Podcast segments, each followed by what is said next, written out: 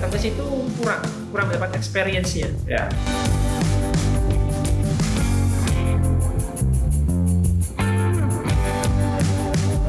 Jadi kayak apa yang kamu lihat di layar ketika kamu cetak itu totally different.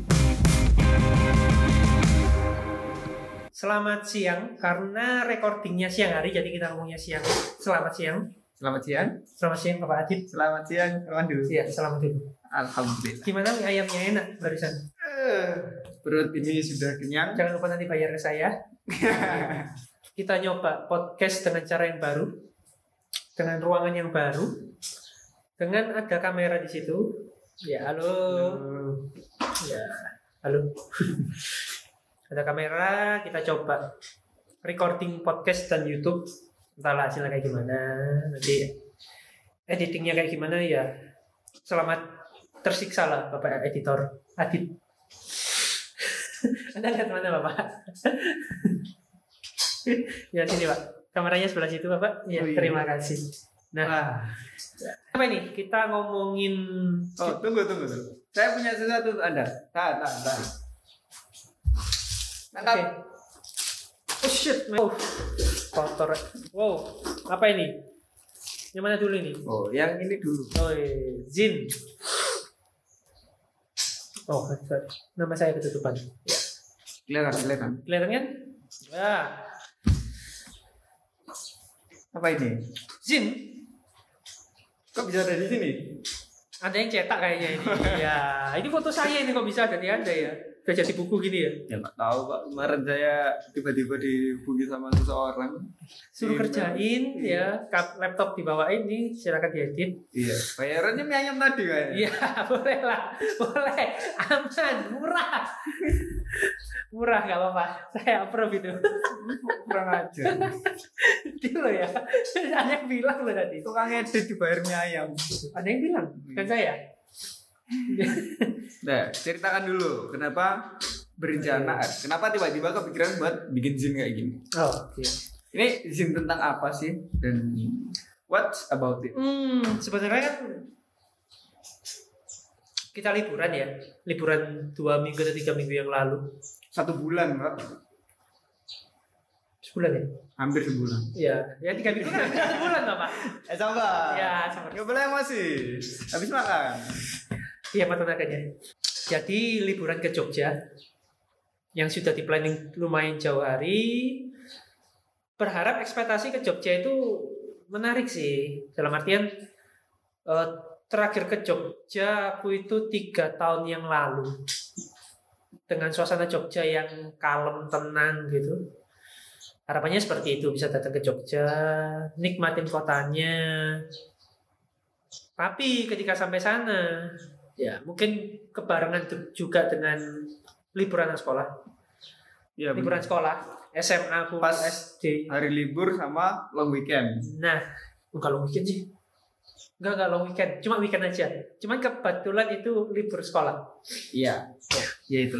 jadi itu mungkin long weekendnya anak sekolah kalau pekerja buat saya kayak saya Budak korporat ya. tidak korporat enggak itu cuma weekend Saya biasa dong, budak kampus. iya hari libur hari kan Iya, iya anak anak ini ini mereka ini yang bikin macet Jogja dan bikin mood saya akhirnya berantakan datang ke Jogja Sa- Salah satu penyumbang pengangguran di Kota Malang. dia bangga Pak Wali Kota, mohon maaf Pak ya.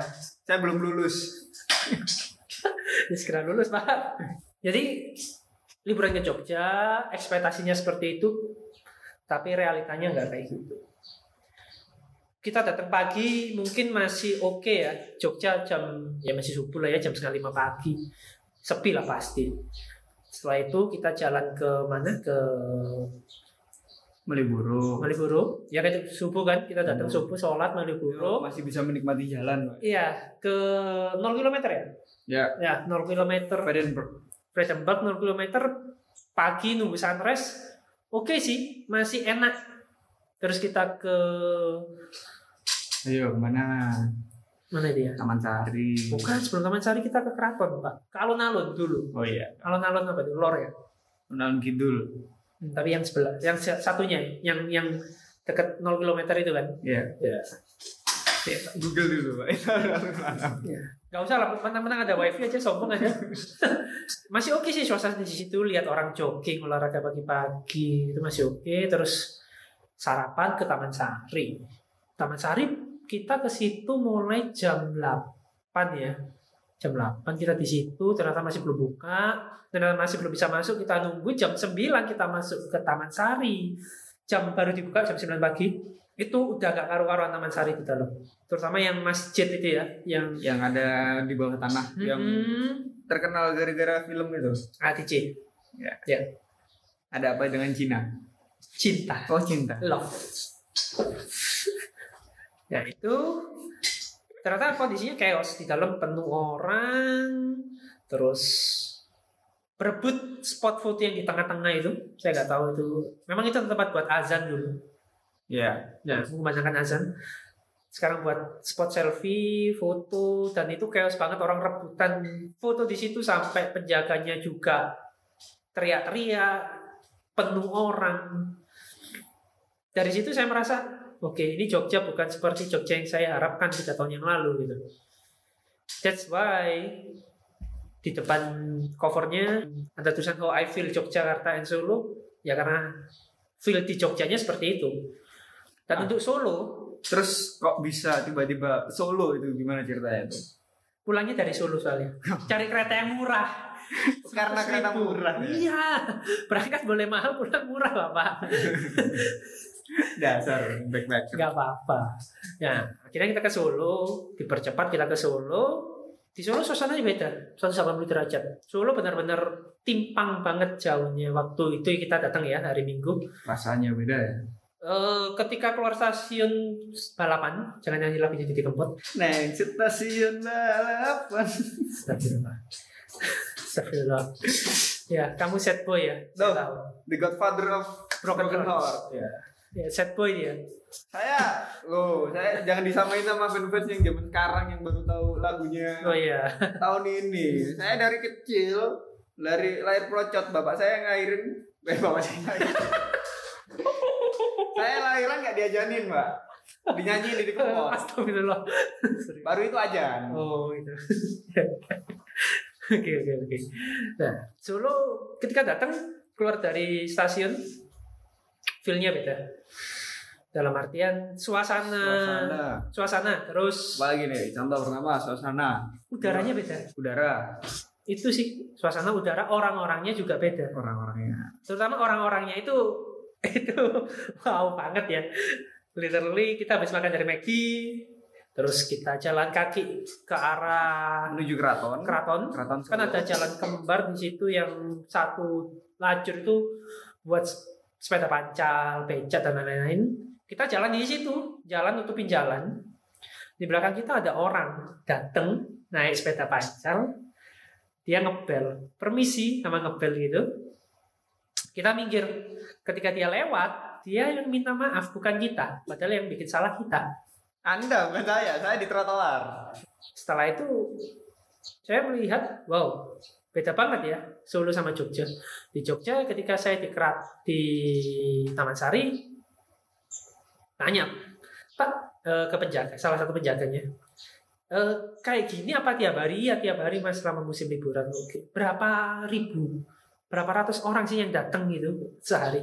Wah, untuk jumlahnya mereka nggak nggak tahu. Gitu. Suruh tanya ke loket, Loket kembali. Ya, ya gimana ya? Sebenarnya sudahnya ke loket pak, agak aneh gitu sih.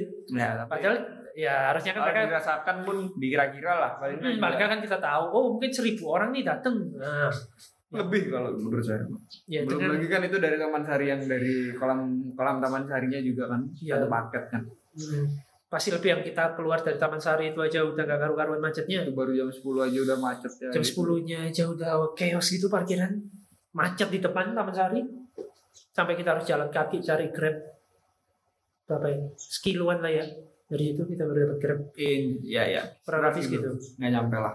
Hampir. hampir itu sih itu sih yang akhirnya eh, ketika di Taman Sari ketika merasakan feel itu akhirnya saya memotret dengan style seperti ini saya akan melakukan pendekatan seperti ini saya akan motret dengan teknik seperti ini untuk menunjukkan Iya, menunjukkan. betapa chaosnya dan betapa cepatnya Jogja. Ya, itu. especially Taman Sari ya waktu itu ya. Ah, Gimana orang itu moving fast. berlalu-lalang. Padahal kalau dinikmati Taman Sari itu bagus banget. Ya, jadi bagaimana mereka cuma berlalu lalang hanya Dan- mengejar foto yang ya kita bilang cuma untuk formalitas dan kebahagiaan mereka. Upload di Instagram. Tapi secara secara diambil inti sarinya mereka nggak menikmati sama sekali yang taman sarinya. Ya, betul. Mereka cuma ke situ untuk ambil foto, pulang.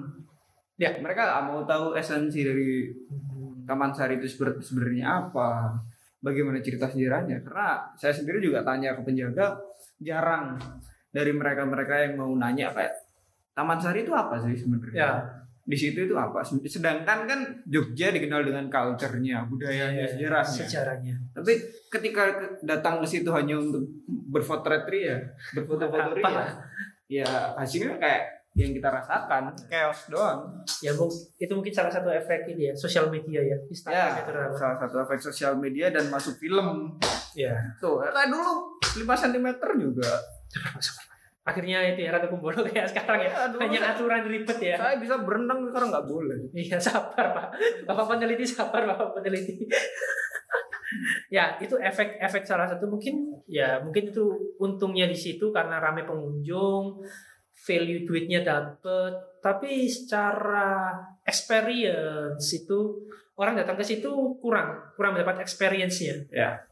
Terutama apalagi ya bagi-bagi kita yang suka untuk menikmati lokasi tersebut. Hmm. Nggak cuma untuk berfoto doang.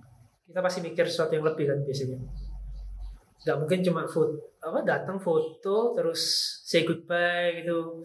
Kita lihat kenapa sih ini temboknya dulu seperti ini terus ini dulu kayaknya gimana gitu. Jadi kalau Sampai- saya lihat nih kayak gini mungkin mengingatkan saya sama satu orang fotografer dari Rusia Wah siapa itu? yang motret dengan judul The City of Novel. City Alex. of Novel. Alex Alex eh ya Tetarenko. Ya Alex. Ya, itulah. Saya lupa nama Ya depannya. makanya Tetarenko lah ya belakangnya. ya. Tetarenko. City of Novel. The City of Novel. Ya, City of Novel apa City is Novel? City is Novel. Pak. City is Novel. City is Novel. City is Novel. Jadi dia menggambarkan kotanya yang literally dalam waktu itu sedang ya dia merasakan kalau kotanya berjalan cepat gitu. Yes. Ini dia menggambarkan mungkin nanti tak kasih contoh foto gambarnya gitu. Luar biasa. Diedit ya. Jadi tadi cek sebelah sini sini sini Ya, gitu ya. jadi fotonya kayak gini. Jadi dia menggambarkan kalau orang-orang di sekitarnya itu bergerak terlalu cepat. Jadi dia mau motret still, tapi orang-orang jadi kayak kelihatan kabut. Akhirnya dibuat di slow kabut. motion kan. Slow motion, dia bakal motret sampai beberapa detik, sampai 30 detik. Hmm. Hasilnya mungkin saya ngelihat sebuah pendekatan yang sama. kan. Ya, tapi dengan karena toolsnya waktu itu gak bawa tripod, gak bawa monopod ya handheld, Handheld. tangan. Tapi secara slow. esensial, sebenarnya saya melihat salah sedikit sudut pandang dari Hmm. situ kan. Hmm, salah satu referensi untuk menghasilkan feel, untuk mengekspresikan feel yang dirasakan dengan teknik seperti itu. Gitu. Hmm. Jadi, Jadi mengambil banyak slow shutter, melihat memperlihatkan banyak orang-orang yang bergerak lalu lalang. lalu Cepet lalang banget. di, bahkan ketika motret pun kayak nggak di nggak diraukan kan ya Hmm, cuek aja orang lewat. orang cuek aja kayak gini orang cuek dia jalan aja nggak lewatin. ngelewatin Bodo apa ya bodo amat gitu. yang penting nyampe tujuannya keren sih keren salah satu pendekatan yang mungkin jarang kepikiran secara itu kayaknya tiba-tiba banget ya kepikirannya waktu itu Um, yes, tiba-tiba. Memang kalau lihat fotografer Rusia itu memang udah dari dulu kan, udah beberapa waktu yang lalu sering baca, lihat fotonya, lihat YouTube-nya waktu itu. Terus kepikiran ketika datang ke Taman Sari, ada rasa marah sih waktu itu. Ini kenapa sih orang-orang kok moving fast banget? Kenapa nggak dinikmatin tempatnya? Kenapa sih heboh banget sama sama foto ya, sama keinginan pribadi ya dan di situ foto kelar ya udah cabut, foto kelar cabut pokoknya udah datang ke situ. Padahal esensi kita liburan nggak harus melulu soal foto. Jadi ya akhirnya datang di situ aku mau trap dengan slow speed untuk memperlihatkan bahwa orang itu moving fast. Ada beberapa foto kalau nggak salah. Ini Mana? Ini salah satu foto yang menarik juga sih. Kalau kalian lihat. Nih, orang rebutan. Orang kumpul foto. rebutan untuk foto Ya, Sampai- ini yang kumpul. sampai senggol bacok Ya, itu untung nggak ada yang bawa senjata tajam Pak, ya. ini. Ini yang senggol bacok ini. aku dulu kamu dulu aku dulu Iya, Gitu. ini. berantem Berantem dulu. itu Sampai Tangan- penjaganya juga ikut-ikut. tangan ada dua diciptakan untuk Baku Ah, iya. hantam. kemarin nggak ada Salah satu fungsi. saya tunggu kemarin itu Oh iya, saya juga menunggu makanya saya standby di situ. Oh, ternyata cuma nunjuk-nunjuk aja ya. Iya. Kurang menarik harus ada bagusan Itu sih. lanjut hari itu kan terus pindah ke Solo deh Besok ya. Eh, hari itu. ya? besoknya Iya, besoknya. karena kita udah bosan dengan Jogja ya udah besoknya Cabut. Hmm. cabut jadi kok tiba-tiba ada pemikiran apa sih kok tiba-tiba apa ya kepingin bikin foto yang comparable Solo dengan Jogja Comparable Solo dan Jogja.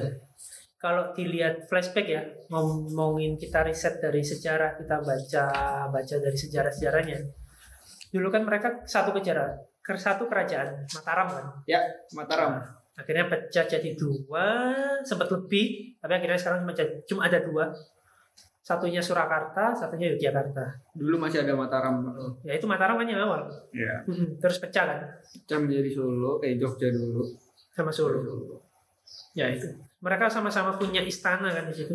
Ya. Sama-sama kalau ngulik sejarahnya nanti saya tak bikinin lagi saya sih terpisah lah itu jangan di sini Pak. ngobrol sama saya saya wa- warga asli situ Nah, nanti. Kenapa sih ketika oh ternyata di Solo eh, bentuk istana beda. Dia lebih kayak benteng. hmm. Dia layer per layer benteng di situ kayak foto yang ini. Ini adalah foto benteng pintu masuknya. pintu masuknya Yes. jadi ketika keraton Jogja dia lebih kayak open space Open space. Kamu kelihatan dari alun-alun, kelihatan terus lihat eh, keratonnya kayak gimana. Dari luar nggak usah masuk, dari jarak jauh pun kelihatan. Tapi kalau Solo, kamu harus benar-benar dekat. Dalam dalamnya kayak fortress jadi kalau, kalau main COC dia ada temboknya banyak gitu pak Nah itu. Kalau kamu nonton Shingeki no Kyojin, nah itu ada wall-wallnya ya kayak ditulis persis. itu apa pak Anime. oh iya mana Gak apa-apa lah, sekali-sekali nonton anime. Jadi dia eh, satu layer, ada layer lagi, di dalamnya ada layer lagi. Mungkin kalau dilihat dari flashbacknya dulu, mungkin di dalam situ juga ada pemukiman ya. Kalau kita lihat di dalamnya ada pemukiman, di dalam benteng ini kita lihat ada pemukiman. Terus masuk lagi ada gerbang lagi, baru pinggir istana, terus masuk lagi baru dalam istana. hmm. Jadi benar-benar lapis banyak. Di situ ada tiga lapis kalau nggak dua lapis aku lihat. Karena banyak gerbang ya di situ yang kita lihat. Ya. Salah satu aja lah. jadi Foto ini. lebih ke keratonnya dibuat sistem pertahanan Hmm. kayak gitu Kenapa seperti itu? ya itu nanti aja pak Oh nanti ya. Jadi ini menjelaskan tentang bukunya saja Iya. isinya kontennya nah setelah dirasa kayak gitu nih terus apa kok yang bisa kembali lagi terbesit ngapain kok mau membedakan Solo dengan Jogja Feel. apanya yang mau dibedakan Feel-nya beda. Feel-nya nih. beda. Kotanya beda, orangnya beda. nah ketika motret di Solo pendekatannya seperti apa Lebih ke street kayak biasanya. Cityscape. Hal-hal seperti kita motret di Malang kayak biasanya. Yang ngerjakan project yang satunya. Feel-nya kayak gitu. Kalau motret di Solo. jadi Kalem, santai gitu ya. lebih menganggap Solo seperti hampir mirip rumah sendiri Hmm, hampir kayak Malang hampir ini hampir mendapatkan ambient yang sama Yes. dengan Malang ya kan Makanya kenapa di Solo rata-rata pakai vokaleng yang pendek, 16 mili. lebar ya. Ya, pendek dan lebar dia, 16 mili. Akhirnya bisa lihat keseluruhan. Di Jogja susah. Mau 16 mili pun ah, padahal keseluruhan foto juga 16 mili, cuman di Jogja kelihatan kayak sempit gitu. Cuman di Ya. Solo kelihatan luas. dan hampir ya kebanyakan motretnya kan masih dengan vokal yang lebar kan Hmm, dominan vokaleng lebar. 16 Tapi dari sama-sama vokaleng, kamu akan lihat nanti ketika kamu kamu beli gitu ya. beli, beli. ketika kamu beli, kamu akan tahu perbedaan Solo dan Jogja di mata saya. waktu itu. Bagaimana terasa lebih lega Feel-nya. lebih sempit Heeh. gitu ya. Sesempit apa sih? Sepadat apa? Gitu. Ya. Iya, Mataharinya juga beda loh. rasa Rasa mataharinya. rasa mataharinya itu gimana bedanya aku coba penasaran juga Jogja itu sumpah pemanas. Jogja itu pemanas mataharinya. Jog- Solo mungkin agak panas tapi lebih kayak di Malang ya. Dalam artian karena mungkin topografinya dia di tengah-tengah pulau. Mungkin kalau dijabarkan lebih enak kayak lebih ngap di Jakarta di Jogja. Karena padat banyak orang. banyak orang padat jumlah oksigennya saingan sama orang banyak. Ya, akhirnya karbon dioksida ngap jadinya kan. Kayak kita kalau ya mohon maaf kayak di Surabaya. Hmm. kayak di Sidoarjo. kayak kita ke situ kan sebenarnya nggak panas-panas banget cuman ngapnya itu. Kan. Saya mau tanya nih ada nggak foto favorit yang di di dalam sini nih? Ada lah. foto favorit satu atau dua gitu Ada satu foto yang menarik. Kalau dibuka sekarang kayaknya nggak asik ya, nanti nggak surprise biar mereka cari sendiri. loh kalau setiap orang pasti punya foto Oh, gitu ya? sendiri ini kan dari Versi saya, versi yang potret versi yang motret. Oke. Ada dua sebenarnya. ya dua Dua ya. satu Satu di Jogja. Eh, yang mana yang mana yang mana nih ayo ini.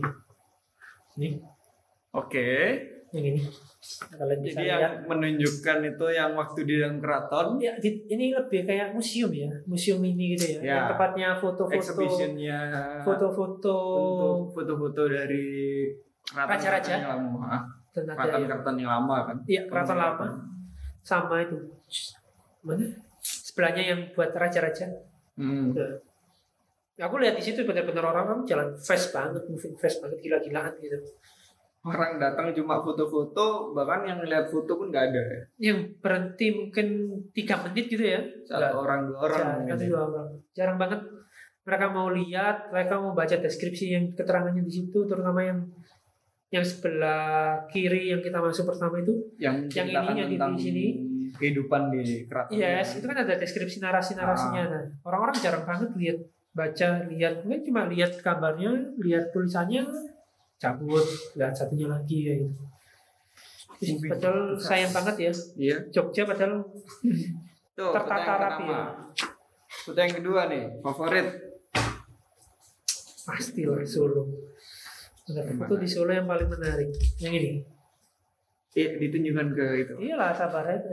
Oh, jadi kok kayaknya kayak kembali ke childhood memory gitu ya Childhood memory karena dulu sering main di kali tapi nggak bisa renang. Main suka main ke kali tapi nggak bisa renang. Bayangin. ngapain pak jorokin temen-temennya lemparin Itu salah satu terus ya karena sungai di Malang kan dekat rumah nggak terlalu dalam. Oh. Jadi masih bisa keceh. itu sungai apa buat pak Sungai. oh sungai Sungai apa? Sungai. Bisa keceh gitu.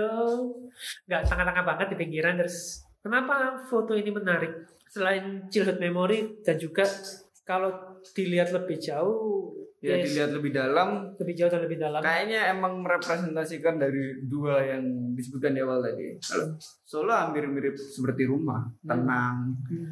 kalem Hmm. santai dan kebetulan atau mungkin emang pas ada momen yang bisa menggambarkan childhood memorinya tadi Betul. jadi ketenangan yang berada di rumah yang nggak didapatkan dari Jogja tadi Ya. didapatkan di Solo dengan ada gambaran childhood memory tadi yang akhirnya nginget kan aku dulu di Malang juga bisa nih kayak gini Ya. lompat-lompat jorokin temen Enggak mereka juga jorok-jorokin temennya. iya pak Iya, ada yang duitnya dilempar ke kali itu. marah-marah gitu ya Iya. untung nggak nangis Itu juga nangis ya.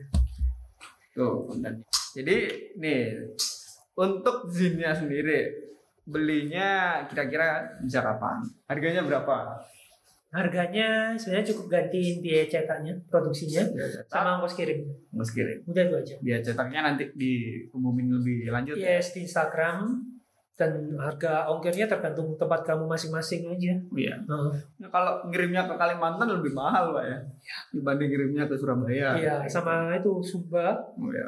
itu jauh ya. jauh Mm-mm. Bandung juga jauh Kalimantan itu si itu dan Sumba si itu kalau mau ambil bayar sendiri pastinya mahal cuy.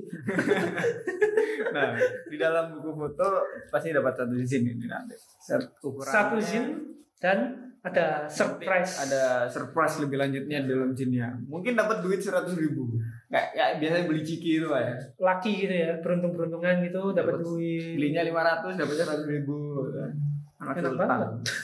Jadi dapat satu zin. Ukurannya lebih kalau saya bilang ya enak sih buat digenggam. Nggak terlalu gede-gede banget. Untuk bahannya sendiri juga Yes. tebel. Pakai apa ini kalau boleh tahu Ran? ini bahannya pakai art paper yang Dove Oh yang Dove. art paper 150 yang Dove Harusnya lebih awet ya, iya. Nggak gampang kucel. dibanding ya kalau saya sendiri waktu nyaranin buat buku ini eh zin ini ya sekalian jangan pakai AVS karena menurut saya pakai AVS juga ya kalau nggak di packaging dengan baik dan dan nggak disimpan dengan baik Hmm. lebih rentan untuk rusak. Hmm. dan dia lebih mudah untuk sebenarnya nekuk lah. Oh, oke. kalau ini kan lo tekuk nih. Next pertanyaan ke anda lu ke anda dulu nih kenapa kok kepikiran? Nah iya kenapa kok kepikiran dibikin zin? Biasanya kan orang tuh kepikiran dibikin ya nulis di blog. Kalau nggak bikin multiple post gitu. Atau enggak cuma satu foto dua foto diupload di Instagram. Terus bikin caption paling juga dipanjang-panjangin dikit cerita di situ Hmm. Nah, kenapa kepikiran untuk membentukkan foto tersebut dalam bentuk fisik berupa zin ataupun cetakan seperti ini? kenapa bentuk zin? Ya, Gampang sebenarnya. Saya punya editor. kalau boleh tahu siapa editornya, Mas? Kenalan nanti. Bapak Ibra Ditya namanya. Wah, keren itu. Udah editor, desain. Ya, Ya, bayarannya murah ya. itu yang punya satu. ayam satu. Kurangnya gimana? Bikin desain aja. Dia dapat multi post. Ya, sebenarnya gini. Sebenarnya sabar bapak sabar duduk lagi bapak duduk lagi. sebenarnya gini eh kualitas HP kalau kita upload di Instagram atau di blog itu kualitas HP satu orang dengan orang yang lain akan beda kualitas layar ya Ya, pixelnya beda Pixel density itu udah beda. Nah, terus Apalagi layarmu yang masih layar 720 dibanding yang layar 4K udah beda. 1080 p cuy Ya, AMOLED apa LCD? LCD Nah, ini masih LCD ya.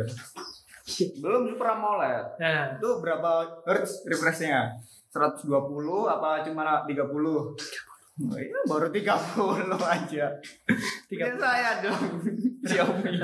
berapa ya? Sama aja, Pak. ya udah jangan saling hina kalau gitu ya karena perbedaan pixel tadi yang diomongin dia pakai AMOLED dia pakai IPS apalagi iPhone. Beda lagi. XV apa VXVGA ya Ya. Aduh, itu lebih sedih lagi lihatnya PPI beda PPI beda tipe layarnya juga Udah ngaruh banget. ngaruh banget ke outputnya makanya itu nggak pakai kita terutama aku juga nggak mau upload beberapa foto-foto yang bagus ini bocor ini rahasia saya. Kenapa Instagram banyak foto-foto saya yang biasa aja ya?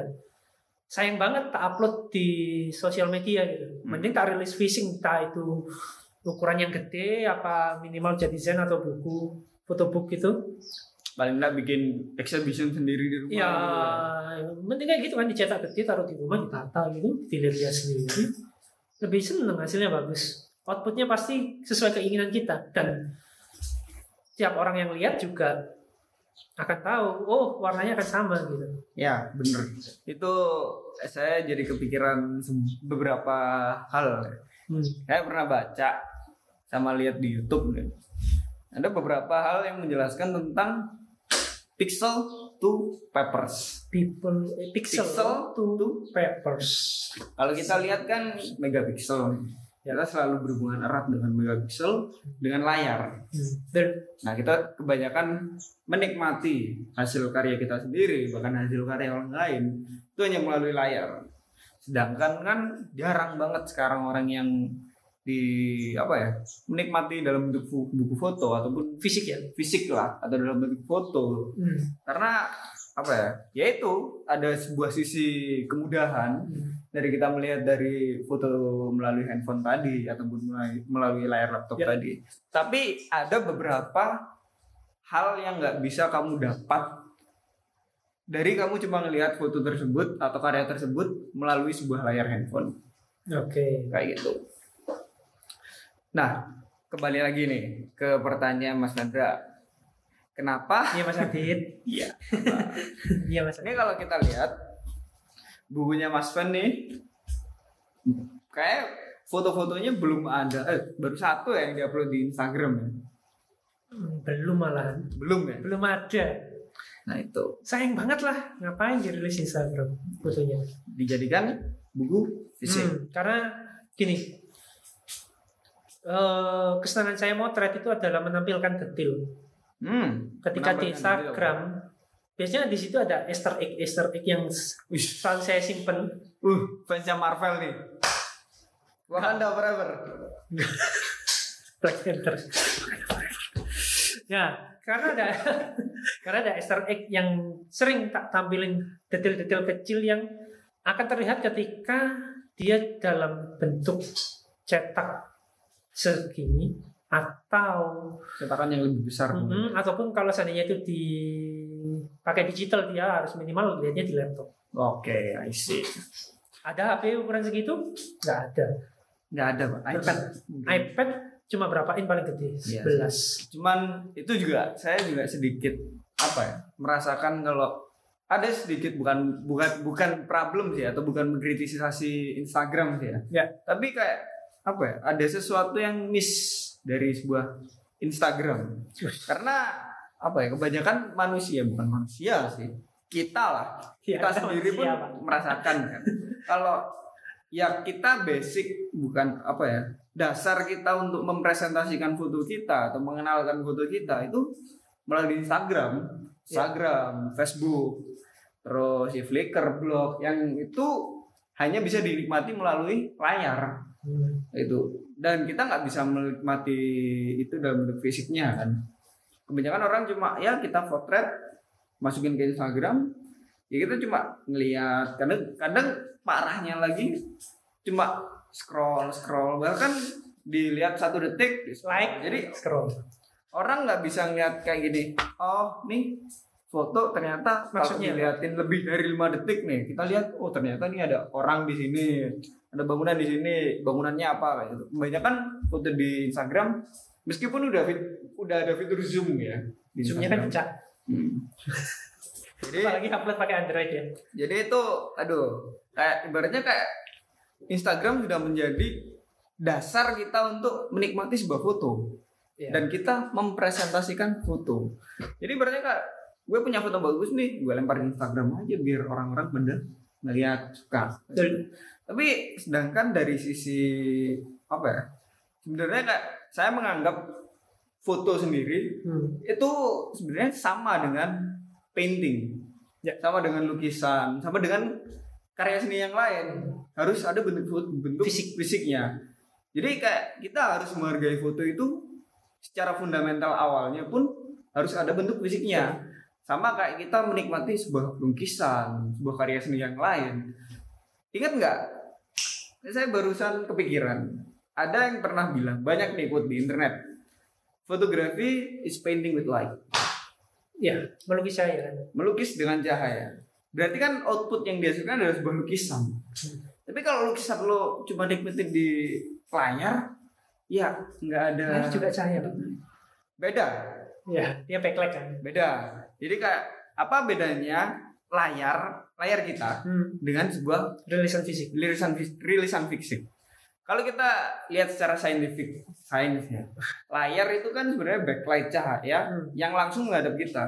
Jadi kayak kita ngelihat lampu, Hmm. kita ngelihat matahari secara langsung, itu ada sumber cahayanya. Jadi Capek mata lihat itu. layar adalah sumber cahaya yang berwarna kecil-kecil banyak-banyak sampai dia membentuk mengemulasikan sebuah gambar kayak gitu. Sedangkan kalau rilisan fisik dia adalah pantulan dari cahaya Hmm. yang ditangkap oleh mata sehingga menggambarkan sebuah bentuk. Betul. Kayak gitu. Nah, sedangkan kita sehari-hari kayak kita ngeliat mobil, kita ngeliat wajahnya dia yang seperti ini. Dia juga. Sebenarnya kan kayak pantulan dari cahaya baru masuk ke kornea Ya. lalu diproses oleh otak kita. Betul. Bukan kita langsung lihat lampunya, ada gambarnya orang ini. Bapak coba lihat lampu itu kayak gimana, Bapak? Pusing, Mbak. Ya, Nah, dan juga itu. Nanti ketika kita melihat dalam bentuk fisik, kita akan lihat banyak perbedaan-perbedaan, banyak kontras detail yang akan bisa kita lihat melalui layar. kedalaman foto pun bisa dilihat. Ya, Kenapa foto bisa jadi seperti tam, bentuk tiga dimensi? Karena ketika itu dirilis fisik baru akan kelihatan. Akan terlihat tiga dimensi kayak gitu. Kedalamannya seperti apa? Jadi depth dan feeling dari foto tersebut akan muncul ketika sudah dibentuk cetak kayak gitu. Hmm. Jadi ibaratnya kalau saya nganggap nih ya, Hmm. nyetak foto, printing foto itu babak keduanya fotografi. Hmm. Kalau kita anggap analogikan dengan sepak bola nih, ya. Ya. Babak pertama sepak bola kayak gitu. Babak pertama fotografi adalah kita motret, kita editingnya. Hmm. Nyampe di situ kamu punya jeda Hmm. mau kamu upload di Instagram, mau kamu upload di Facebook, mau upload kamu di Google Drive, Hmm. terserah. Ya. Babak keduanya adalah kamu nyetak foto ini. Nyetak foto i- proses cetak foto ini pun nggak sesimpel kamu ambil kertas, print, jebret. Ya, saya mau Karena tanya. nanti kamu akan banyak merasakan perbedaan dari printing. Nanti saya akan tanya terkait proses pembuatan zin ini. Kayak susahnya bikin zin itu apa? Karena karena gini ya, banyak beredar di luar sana. Bikin zin itu tak lihat kayaknya tidak seribet proses ketika Anda membuat zin ini. Dalam artian kelihatannya mereka cuma editing, sequencing di laptop, selesai cetak, oke gitu doang. Hmm. Tapi tidak ada proses yang deep mulai kayak kemarin Anda memilih yang ribet-ribet itu kayak memilih kertas, terus bikin warna dan lain-lain gitu. PW ya, warna kan ada ke kedalaman warnanya kayak gimana. Silakan Bapak Adit. Nah, kalau dari sudut pandang saya nih, saya sebenarnya bukan tipikal orang yang suka ribet, suka Hmm. segala sesuatu. Saya sebenarnya ini juga mencoba mengaplikasikan apa yang sudah saya dapat, apa yang sudah saya pelajari. Dan saya belajar itu dari buku, dari YouTube, dari segala sesuatu, cerita dari orang lain juga, dari belajar sama orang yang lebih tua, kayak gitu. Dan yang saya tangkap selama ini adalah kalau lu mau ngedit, lu mau bikin foto, lu mau bikin kurasi segala sesuatu, lu nggak boleh kurasi itu sendiri. Kalau lu fotografer ya, Ya. Kalau kamu fotografer, kamu nggak boleh mengkurasi karyamu sendiri, nggak boleh mengedit, bukan nggak boleh mengedit sih, Boleh. boleh mengedit, tapi nggak boleh mengkurasi atau menunjukkan cerita dari hasil foto itu sendiri. Kenapa? Harus orang lain, karena ada yang namanya fotografer ego. Betul sekali. That's the point. Karena sequencing itu bukan cuma tentang foto yang bagus yang masuk, Betul. tapi how you build a story. Ya. Bagaimana kamu membuat sebuah story yang masuk dari awal sampai akhir. Bagaimana kamu menceritakan mungkin perjalananmu, mungkin apa yang mau kamu ya, rasakan di situ. Ya, ini ya. Dan kamu ceritakan sebagus apa pun foto itu, gak, gak bakal bisa masuk kalau dia nggak masuk ke alur storynya yang tadi. Hmm, Oke. Nah, kenapa fotografer nggak boleh nge- nge-sequencing fotonya sendiri? Ada yang namanya fotografer ego gitu kan. Ya. Kayak saya. Kemarin kan hampir berantem gara-gara itu, Pak. Ini fotoku api ini. Nemen tapi eh kok gak dilebokno ya? Iya, iya lebokno wes. Ngono ya. Tahu kan sendiri kan ceritanya jadi ngalor ngidul. Dari berapa ratus foto itu ya? 500 ya total kan keseluruhannya? Jadi 500 foto hanya menjadi sekitar 50 foto. 50 foto. Ya. Pertama itu dari sisi sequencingnya. Karena yaitu rule number one, photographer cannot curating its own photograph. Nggak boleh mengkurasi fotonya sendiri. Karena saya juga basicnya dari awal adalah lebih seneng editing Hmm. sama lebih seneng sequencing. Hmm. Saya juga senang untuk mengkorelasikan segala sesuatu yang ada di dunia. Terutama juga salah satunya bentuknya foto Ya. gitu. Jadi saya mungkin kenapa mengerjakan ini sedikit lama. Lama? Enggak. Ya enggak enggak banget sih enggak lama banget lah ya tapi saya kar- karena emang pertama saya ngambil backbone ceritanya dulu dari apa yang Mas Vendra mau sampaikan itu yang saya tangkap dulu saya pelajari fotonya satu-satu mana yang bisa masuk ke alur cerita mana yang dia nggak bisa masuk ke alur cerita gitu. baru saya bikinkan sedikit narasi sama alurnya tadi cerita dari Awal ya, maksudnya Sampai di akhir. sequencing ya. Ah, dari Kalau- setiap babaknya nanti saya bikinin. Kalau di sastra Jawa kan ada babak satu, babak dua, babak tiga. Hmm. Ini juga salah satu yang saya yang saya jadikan referensi adalah banyak sastra sastra Jawa Oke. kayak gitu. Untuk pensequencingan ya. Lalu ini terkait kertas. Kenapa pakai art paper? Itu. Nah, kembali lagi. Ketika kita printing, ketika kita mencetak hasil foto, ada banyak faktor yang akan mempengaruhi. Hmm. Pertama printer, Hmm. yang kedua kertas, adjustment juga. jenis intanya nanti juga akan berpengaruh. Kalau Mas Vendra kemarin kan baru ngerasain yang karena aku kemarin cuma ngasih tiga pilihan paper kan. Ya. Art paper, HVS. HVS yang 100 gram atau. BC. Hmm. Karena Mas Mas Vendra lebih feelingnya dari awal emang art paper Hmm. karena dia lebih durability-nya lebih tinggi dan juga dia lebih bisa mencip- menyampaikan hasil cetakannya hasil fotonya tadi dengan feel yang sama dengan yang mau disampaikan tadi kayak gitu makanya saya ngambil art paper yang 150 Oke. jadi dia lebih ada sedikit highlightnya ketika kemarin kan Mas Ren lihat sendiri yang HVS dia bener-bener mid nggak ada Ya, highlight kita sama sekali compare berapa kertas itu ya. hmm. Mulai Nih contohnya nih. Ini kita ngabisin beberapa kertas. Tuh. jangan dilihat harganya. Tuh. Ini kita comparein. Jadi saya mau nunjukin juga sama Ini Sandra. ada tanda-tandanya nih. Oh iki. Ini yang sudah approve. Oke, aku pengen yang seperti ini. enggak gitu. Jadi hasil editingnya pun masih perlu di adjustment lagi tergantung dari printernya itu tadi. Beda tempat Itu. cetak satu perusahaan juga Satu perusahaan beda tempat cetak, beda printer itu beda hasil juga. Makanya kemarin saya tunjukin dari beberapa tempat printing di Malang, beberapa jenis kertasnya. Akhirnya kan beberapa adjust- adjustmentnya juga. Mana yang menurut Mas Vendra dia lebih menyampaikan apa yang mau disampaikan oleh Mas Vendra tadi. Nah itu mungkin fotografer baru bisa masuk ke arah pembuatan zinnya tadi. Tapi untuk sequencing itu masih di ranah jangan sampai men-sequencing foto sendiri luar biasa. mending kamu lemparin ke temenmu yang emang dia suka untuk bercerita Hmm. paling enggak dia udah ngeliat nih alurnya kayak gimana Karena saya berprinsip seperti ini sih. Bukan berprinsip juga ya. Lihat dari fotografer di luar negeri terutama Magnum ya. hmm. Mereka tidak men-sequencing buku fotonya sendiri.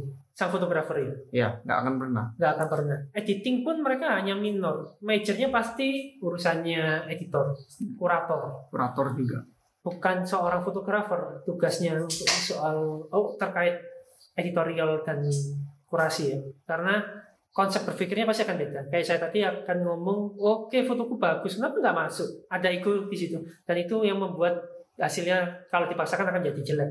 ya karena alur ceritanya kan bakal ke mana-mana Ya, akhirnya nggak nyambung.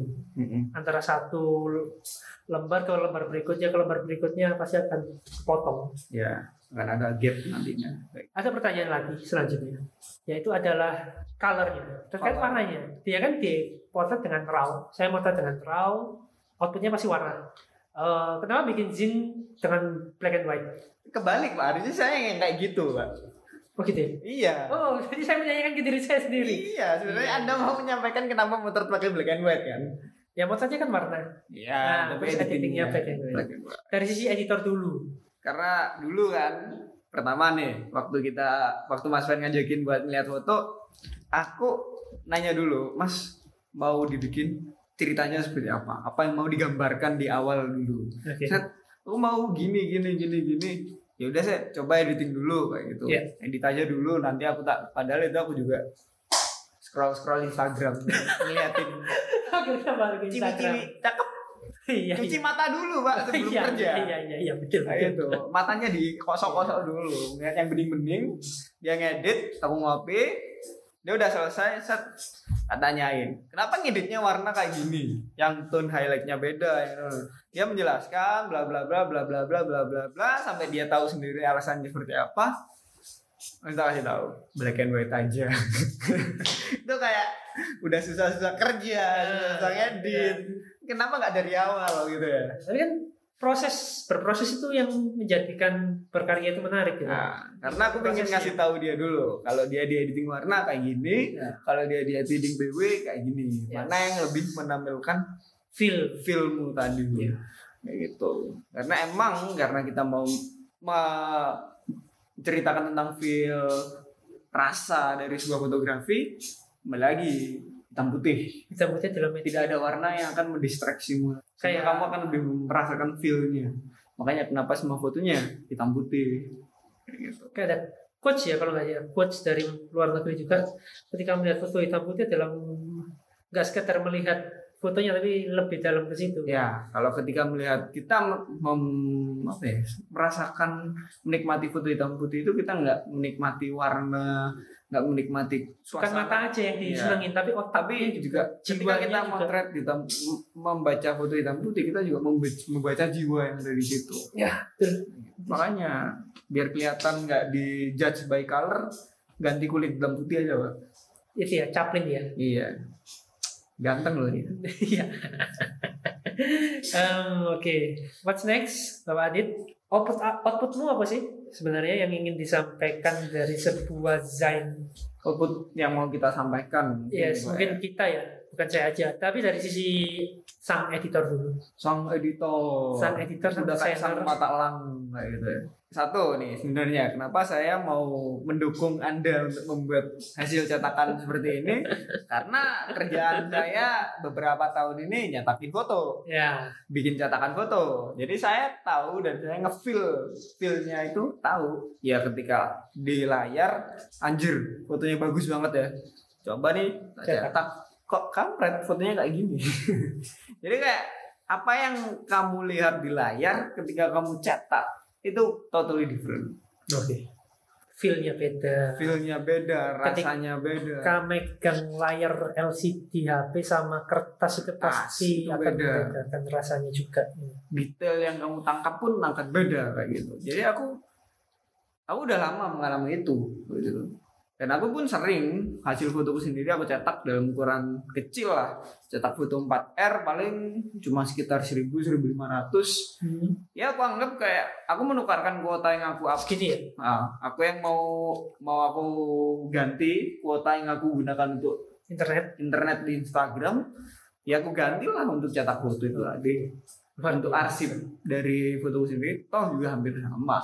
Katakanlah cetak foto seratus ribu, Hmm. Seratus ribu untuk beli kuota bisa jadi sekitar 100 foto kayak gitu banyak dan ketika kamu mau nyetak foto yang paling, paling penting kamu akan melihat sendiri betapa jeleknya hasil karya fotomu Yes. dari berapa ratus foto dari berapa ribu foto yang kamu miliki ketika kamu mencoba untuk katakanlah kamu mau ngeprint 50 Hmm. dari 100 foto itu kamu akan melihat perbedaan mana fotomu yang benar-benar kamu tangkap dengan sepenuh hati Hmm. bagaimana kamu dengan settingan yang benar Hmm. bagaimana kayak ya mungkin panjang vokalnya Yes, yang kamu betul. pakai ternyata beda juga Hmm. feelnya dari situ kamu akan lebih kerasa kalau oh foto ini ternyata lebih layak untuk dicetak foto ini nggak begitu layak untuk dicetak Betul. dan kamu akan tahu penyebabnya kenapa dan itu akan menyebab men-trigger dirimu untuk lebih improving di situ Hmm. Oke. oke. karena nggak selamanya fotografi tentang kamera yang bagus itu lebih ke bagaimana kamu bisa menyampaikan dan kamu memahami berkembang di situ. Kayak gitu ya kayak bapak sendiri lensa sakit udah udah cukup Ya, saya adalah maniak lensa kit, bukan lensa fix ya. Penggila lensa sakit ya Saya benci pakai lensa saya Ribet bola balik ganti lensa. Eh, lensa kit enak kan. Mau 50 mm sikat, mau 40 tinggal kurangin kurangin dikit kalau pakai APS-C. Mau 16 ya, banyak vokal length bisa dimanfaatin gitu pakai lensa kit. nah itu Itu yang Tapi- jarang. nah yang satu jadi gimmick orang-orang kan lebih tajam lensa fix daripada lensa sakit tapi tapi nih kalau kalian cetak nggak akan ada bedanya Ya, mungkin mereka penggila bokeh ya yang ya kalau backgroundnya ya blur, gak kelihatan Ya, apa-apa. kalau- kalau bokeh. Ya masa lu mau motret tiap hari pakai f1,4 pak? Pak. Ya kan sekarang trennya kayak gitu pak, motret yang penting belakangnya bokeh, oh, fotografer profesional. Pakai lensa kit, wah anak kemarin sore itu kan Itu problemnya di problematika fotografer zaman now. Kita punya lensa fix yang bisa bukaan 1,4 dan kita nggak bakal tiap hari motret juga dengan 1,4. Kita juga mau menyampaikan foto sesuatu pun nggak cuma pakai 1,4. Mau mau motret orang salaman berdua pakai 1,4 doang juga. Mau ya kan kayak foto salaman di mana, Pak? ya kan mungkin mau detailnya tangannya gitu, Oh, iya. jari-jarinya. Ya bisa. Tapi nanti kamu juga nggak bisa menyampaikan apa yang ada di Yes. situ, kayak gitu. Nah. Jadi i- sebenarnya nggak masalah kamu motret pakai apa, kamera apa segala sesuatu. Atau juga ketika kamu akan nyetak, kamu akan tahu kalau foto itu ternyata nggak nggak begitu pengaruh juga ketajamannya Hmm, lensanya betul. lebih ke hasil cetaknya nanti kamu feelnya seperti apa sekali. karena bukan cuma tentang bagaimana kamu bisa motret bagus Hmm. motret keren motret cakep tapi bagaimana kamu mempresentasikan Cerita. menyampaikan Ide. bagaimana audiensmu itu bisa berinteraksi dengan fotomu. Jadi audiensmu nggak cuma melihat fotomu Oh, dari bagus. layar doang. Oh bagus nih, like. bagus like. Dan itu salah satu problem yang saya alami pak. Sering. Saya mau moto nih motret jalan-jalan nyetrit ditanya mas instagramnya apa? Mas instagramnya apa? Kayak gitu lah kenapa orang-orang nanya instagram kayak gitu nggak nanya udah nggak ada yang nanya mas ini fotonya dicetak nggak nggak pingin nyetak nih fotonya kayak bagus Nggak nih lah. Zaman sekarang kan Nggak Instagram dipermudah. jadi rilisan fisik dalam bentuk fisik pun udah mulai tergoyahkan tadi hilang Sebenarnya. kembali lagi ke awal fundamentalnya orang-orang sekarang sudah melihat foto dari Instagram Hmm. kalau foto lu nggak masuk Instagram foto lu nggak bagus Terus kalau seandainya suatu saat Instagram tutup kayak Flick, ya kayak apa? MySpace? MySpace Face, eh, Friendster Friendster tutup kan? Dibeli Malaysia. Jadi website mainan game anak-anak itu. Bayangin loh foto kamu ada ribuan kamu upload di Instagram gitu ya. Oh harus di Instagram. Karena Instagram tutup besok. Ya udah hilang. Ya, selamat ya. Maniak di Instagram. Ya your photography only become a dust of history. Oh sayang banget. Digital dust. Hilang mampus lu ya itu saya ya mungkin Instagram bukan ya bukan saya mengkritisasi Instagram atau menjelek-jelekan Instagram. Tapi saya melihat Instagram ini sebagai alat tools. Nggak ada bedanya sama kita menggunakan Lightroom. Hmm. sama kedua-duanya ada aplikasi. Jadi foto kamu udah motret jalan-jalan motret Hmm. bikin story kamu edit di Lightroom kamu perbaiki. Yes. Adjustment fotonya kamu upload di Instagram. Ya. Salah satu untuk media kamu sounding Hmm. media kamu untuk bersosialisasi media media kamu untuk menunjukkan kalau kamu hidup punya karya. Ya. Kayak gitu. Jadi itu sebenarnya sama fundamentalnya alat aplikasi. Yes. Kayak gitu. Nah lebih dari itu harusnya bukan harusnya sih menurut saya babak keduanya adalah nyetaknya tadi dalam bentuk print oke. print foto ataupun dalam bentuk desain bentuk ya kalau bisa mungkin pameran kayak gitu. Jadi orang nggak cuma melewat menikmati karyamu hanya melalui smartphone aja. Digital aja ya? Digitalnya aja. Iya sih, karena setelah saya pribadi pun ikut di Instagram kan mulai pertama kali Instagram ada hmm. sampai kumpul teman-teman yang ya live anggapannya influencer lah, selebgram, super user zaman dulu ya. super user Oh, oh, bikin acara Instamit di Malang, eh, sampai ah, sampai bosen lah, sampai keluar kota. Ya karena outputnya dari awal kenal fotografi di Instagram ya. hmm. Jadi awal pun juga menganggap Instagram adalah salah satu tujuannya gitu. goalsnya sebenarnya itu ya, tujuan awalnya awalnya ya aku bikin foto untuk upload di Instagram. Upload di Tapi Instagram. setelah bertahun-tahun berproses berfotografi, terus melihat ternyata fotoku kalau di Instagram nggak akan kelihatan detailnya. hmm. Detik-detik detail yang ingin tak sampaikan, ada hal-hal menarik yang sedikit disembunyiin tapi nanti akan terlihat itu nggak kelihatan gitu. Dan orang nggak mungkin akan lihat Instagram sedetail itu. Paling cuma di scroll, bagus, di like, komen, matul. Jos, betul Mimi. cuma untuk meningkatkan impressionnya doang Ya, engagement, impression, kayak gitu sih. Itu yang akhirnya pingin bikin rilisan fisik karena itu. Dan juga dari di Malang sendiri ya sekarang ya. Kayaknya jarang banget sih aku lihat teman-teman mulai merilis rilisan fisik ya. Terakhir berapa ya? Kapan ya? Sudah lumayan lama sih aku lihat eh, lokakarya atau acara-acara di Malang sendiri yang menampilkan eh, acara untuk pembuatan zin gitu meskipun itu hanya untuk mereka pribadi dan di share ke teman-temannya terakhir lama banget ya tiga tahun dua tahun mungkin sekitar segitu sih aku lihat Ah, dan apa ya? Salah satu juga di Malang yang saya nggak pernah temukan adalah kita bertukar print ya sebagai fotografer. betul Karena saya ngeliat, saya juga punya teman di luar negeri. Hmm. Mereka kadang ngirim foto ke saya. Oh. kayak gitu this is what my country look like kayak gitu mereka ngirim cuma Fisik ya? bentuk postcard A4 yang nyetak paling cuma seribu dua ribu Kalau kirimnya ya. Ma, ya nggak masalah pak tapi kan itu lebih kayak dia ngirim aku foto aku ngirim dia foto Gitu. kita saling menikmati hasil Karya. karya kita mereka pun bisa menikmati mereka pun bisa mungkin majang fotonya di counter mejanya dia atau mungkin digantungkan di, di itu dan ketika kamu aku pernah sih ngalamin satu hasil fotoku dipajang di rumahnya orang itu jadi kayak ibaratnya kayak oh Wow. betapa dia menghargainya aku sebagai seorang fotografer kayak gitu Luar cuma- biasa ya. nggak cuma sekedar like komen Yes. it, it's more lebih dapat banget gitu loh Ah. jadi ya fotoku dihargai banget sampai dia dipajang bayangkan berapa keluarganya yang udah ngeliat berapa saudaranya yang udah ngeliat tetangganya yang mungkin udah ngeliat Ya. Kayak Betul. gitu Eh, appreciate ya. Maksudnya menghargai lebih jadi dari sekedar menghargai karya itu sendiri kayak gitu kembali lagi karena aku melihat fotografi ini sebagai painting sebuah dalam Iya. bentuk art quotes-nya kan kayak gitu. fotografi is painting with light Tapi tidak di layar. cuma jadi like nya apa fotografi is capturing light Like, like, comment, subscribe. itu kan sekarang zamannya kan kayak gitu.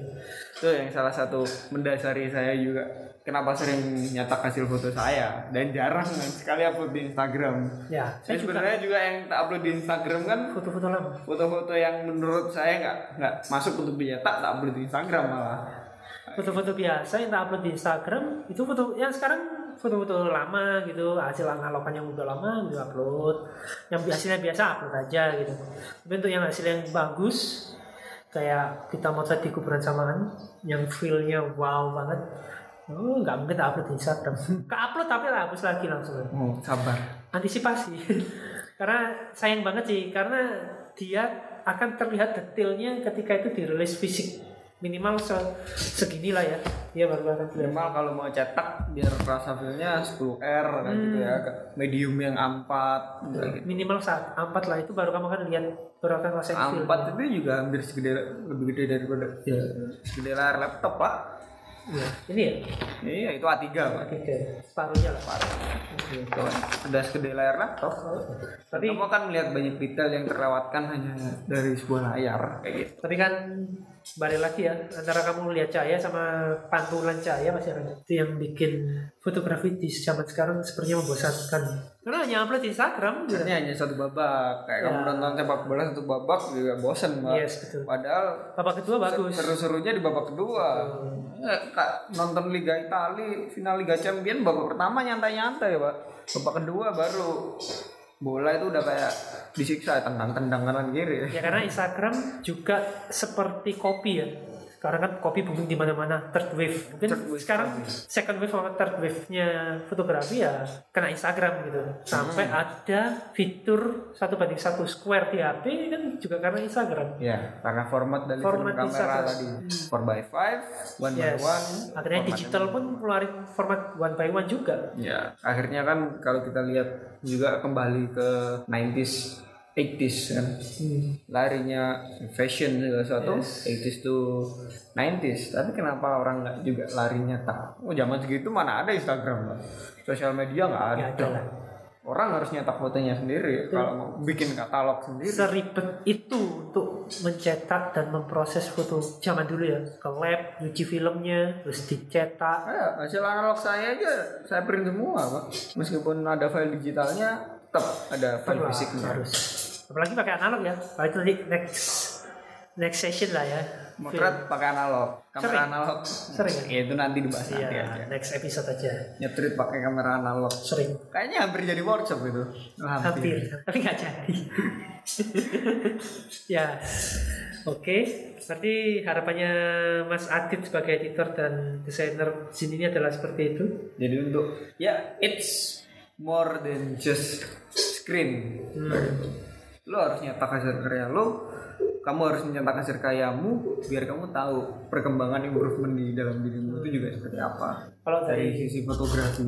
kalau dari aku sendiri sih ya kalau kita nggak merilis apa ya rilisan fisik ya buku zain sebagai seorang fotografer kayaknya exposure-nya akan kurang kamu nggak akan punya exposure mungkin terkenal sih di Instagram oh di mana ada fotografer A fotografer B tapi karyanya Nah. seorang kita ini seniman karena karena kita seniman kita harus punya karya fisik entah itu fisik atau digital ya tapi sekarang kan sebagai seniman kita harus ngomongin fisik kalau fotografi kecuali musik musik ada di digital juga ada rilisan fisik Hmm. maka baru disebut seniman. Fotografer seniman juga. Nah, tapi kenapa nggak punya rilisan fisik? Apakah kamu akan disebut seniman kalau nggak masih nggak punya rilisan fisik? nggak jadi seniman Ya kan Jadi kalau kamu ya? seniman kan harus punya karya fisik, harus Ya. punya karya. harus ada yang bisa Heeh, harus ditunjukkan Yes, ya harus show off.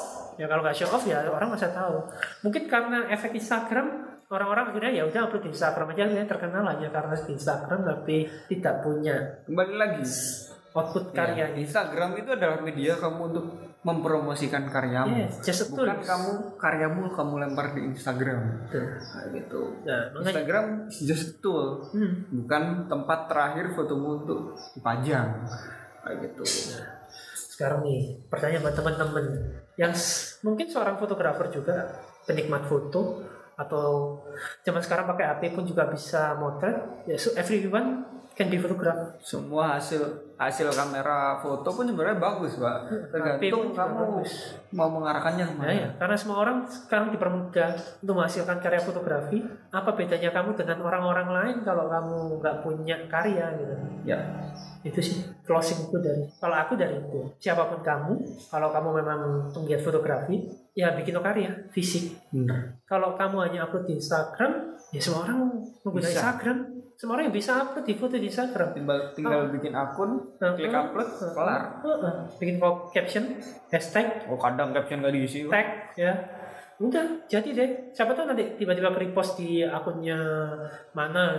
Udah jadi fotografer dia. Kalau acuannya cuma hanya sekedar upload di Instagram kamu punya karya fisik.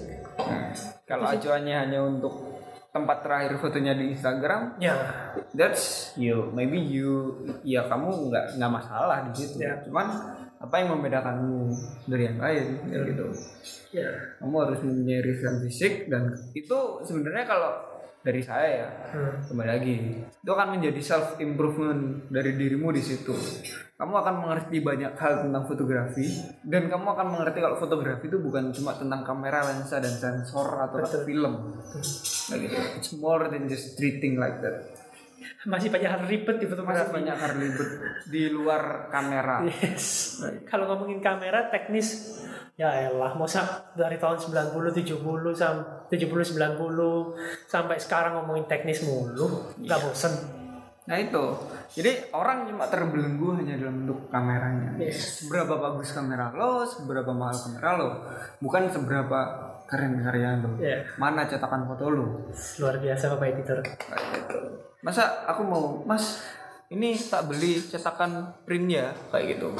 Bayangin kamu mau dibeli fotomu untuk di print kamu ngeprintnya nggak tahu gimana. Hmm, tekniknya kayak gimana? Heeh. orang sudah berekspektasi lebih dari Instagram. Kamu cetak karyanya kayak gitu betul mungkin kita selesaikan sesi podcast kita hari ini eh alhamdulillah saya kan. bisa minum YouTube-nya nanti gak tahu akan kayak gimana ya. Moga-moga mungkin cuplikan-cuplikan aja lah ya. Tentunya akan di podcast. Sampai bertemu di episode berikutnya. See you guys. See you.